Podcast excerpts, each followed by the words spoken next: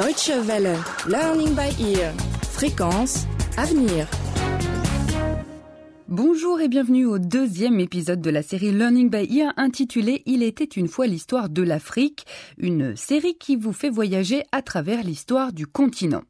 Aujourd'hui, June se plaint de devoir emmener les chèvres au pâturage et elle demande à son grand-père Pierre comment font les nomades pour gagner leur vie. Il se souvient alors de ces gens qui se posaient la même question il y a très très longtemps. Restez avec nous et découvrez comment les Kanouris et les Agawa ont édifié l'un des plus grands royaumes de l'Antiquité en Afrique.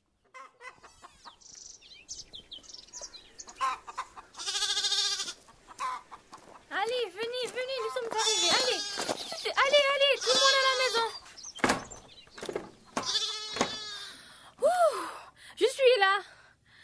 Ouf, ce n'est pas une vie de garder des chèvres tout le temps. Le travail n'est pas un jeu, June. Non, maman, ce n'est pas drôle du tout même. Amener sans cesse des chèvres au pâturage. Mais comment est-ce qu'on peut faire ça toute sa vie?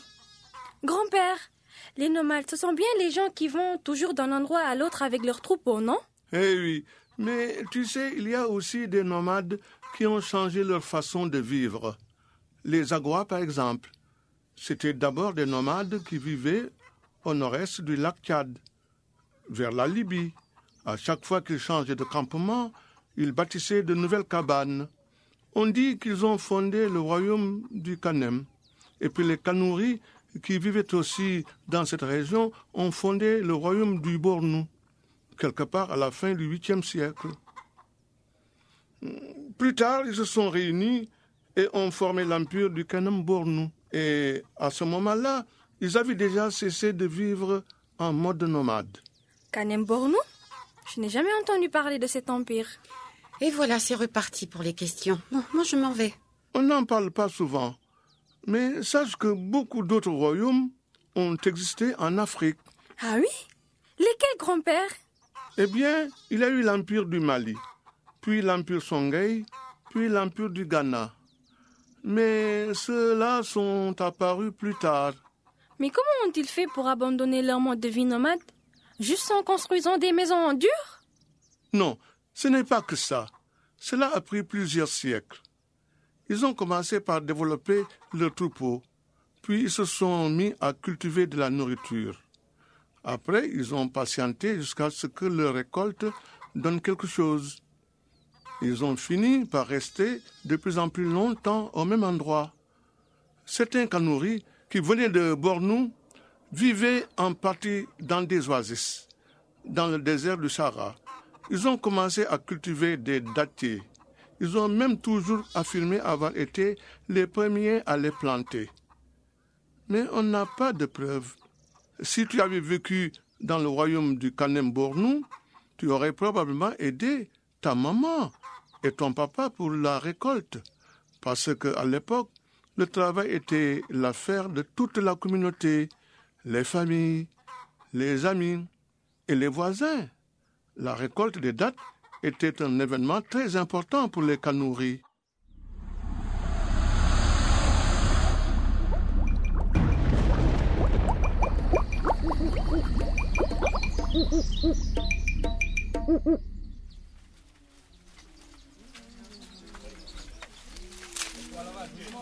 Allez, papa Monte encore un tout petit peu plus haut.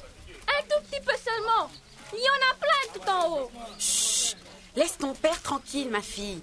Ton père est un chef lorsqu'il s'agit de récolter les dattes. Attention en bas Ça arrive Jette-les, Charles Attention à vos têtes Euh, John, apporte-moi cette branche. Mon dos n'est plus aussi souple qu'avant. Eh, monsieur Pierre, je n'aime pas ça. Tu veux prendre toutes les dates pour toi et les autres alors Faudrait pas croire qu'on travaille pour le plaisir. Oui, c'est vrai ça. Ils gardent toujours les plus grosses palmes pour eux. Oh, monsieur, mon voisin, donne-moi un coup de main et arrête donc de te plaindre. Rappelle-toi, les dettes que tu as envers moi, ou est-ce que par hasard tu aurais oublié les marchandises que je t'ai vendues il y a quelque temps? Parce que moi, je m'en souviens. Depuis que tu me les as vendus, tu me les as aussi fait payer ces marchandises. Monsieur mon voisin, laissons donc cela de côté et viens nous aider. C'est vrai ça Arrêtez de vous chamailler. Tiens, les voilà tes dates. Et ne reviens jamais avec cette histoire de marchandises. Allons, allons, du calme. Tu n'as qu'à les garder. On aura tous de quoi manger. Il y en a plein. Hein? Euh, Qu'est-ce que tu veux dire? Et, le reste alors? Tu sais quoi, monsieur mon voisin? Hé Écoutez tous, il y en aura des dates pour tout le monde. Aujourd'hui.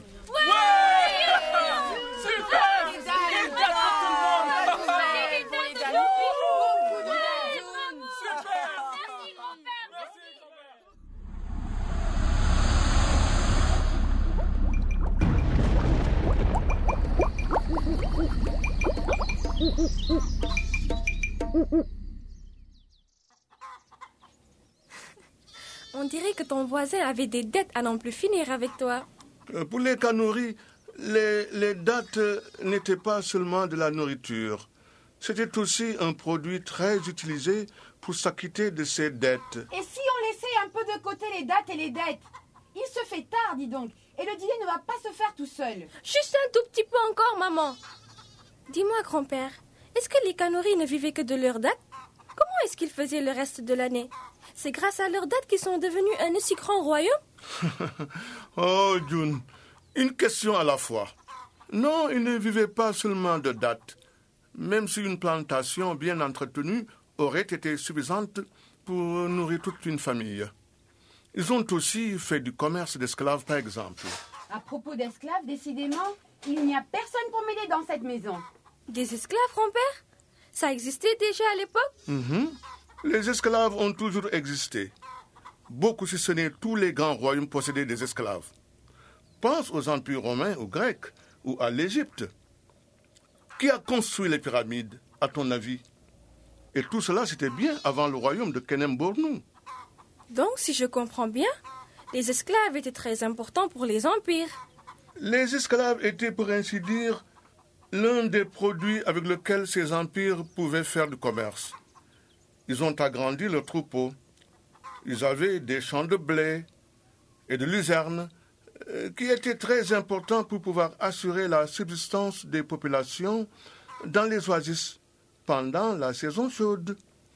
Euh, Il ne faut pas oublier que les caravanes du désert qui venaient du nord ne passaient pas par le territoire des Kanouris. Il y avait bien sûr la production du sel, qui était considérée comme le travail le moins prestigieux en plus d'être très difficile.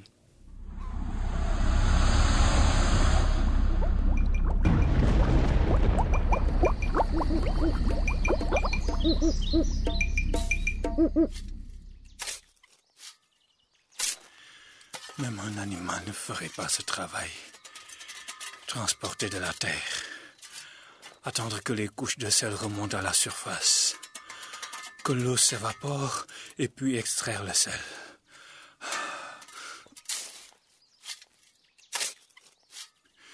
Quelle chaleur, quelle chaleur. Impossible de rester plus d'une heure dans cette saline. J'ai l'impression que mes pieds sont en train de fondre dans mes sandales. Ah, voilà mon voisin qui arrive. Hé, vieux, fais une pause. Oh, c'est quoi cette blessure que tu as là? Euh, Comment tu fais pour marcher avec des pieds comme ça? Euh, Je suis bien obligé. Qu'est-ce que tu veux que je fasse d'autre? Tu veux prendre la relève? Charles, pense à la bonne nouvelle. La dernière caravane a laissé entendre qu'à la prochaine saison, ils auraient besoin de grosses quantités de sel jaune pour leur troupeau. Je suis bien content qu'ils veuillent du sel jaune plutôt que du sel blanc. Ah, tu as raison, voisin. Du sel jaune, nous en avons plein. Les troupeaux vont se régaler, oui. On ne peut vraiment pas se plaindre d'en manquer. Euh, par contre, pour le sel blanc qu'on utilise pour notre nourriture, on ne peut vraiment pas dire qu'on soit aussi chanceux. Et ce travail est vraiment tuant. Mais Charles, qu'est-ce qu'il nous reste à part cela? Euh, Qu'est-ce qu'il nous reste? Hum, Rien, rien. Seulement le travail. Et, et monsieur mon voisin, nous pouvons déjà recueillir du sel ici. Il est déjà remonté à la surface. Euh, viens voir. Viens, viens.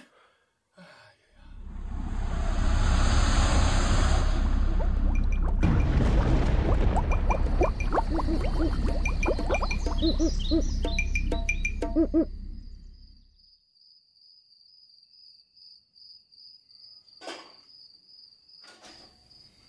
que tu as fini avec ton histoire, père? Oui, j'ai fini. Juste une dernière chose. Oh oui, maman, s'il te plaît. Encore une chose, une dernière chose, s'il te plaît, maman. C'est toujours pareil. Pour répondre à ta question sur les fondements du pouvoir de Kenem Bornou, peu à peu, le royaume s'est agrandi. Du lac Tchad, il s'étendait jusqu'aux côtes méditerranéennes dans le nord, au Darfour à l'est, et au-delà du Niger à l'ouest. C'était une zone très importante pour le commerce. Euh, Tu te demandes pourquoi? Les marchands venaient à la fois de l'Afrique du Nord et des régions subsahariennes, et entre les régions occidentales et orientales se trouvaient les terres des Kanouris. C'est donc aussi grâce à leur puissance commerciale que les tribus Kanouris ont abandonné leur vie nomade. Ah, maintenant je comprends. Le royaume du Kanem Bornou était situé à un endroit stratégique.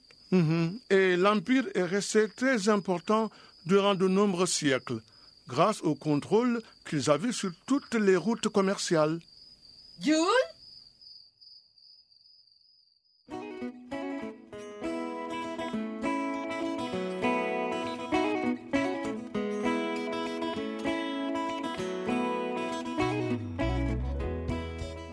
voilà, c'est la fin du deuxième épisode de Il était une fois l'histoire de l'Afrique, la nouvelle série Learning by Ear sur l'histoire du continent.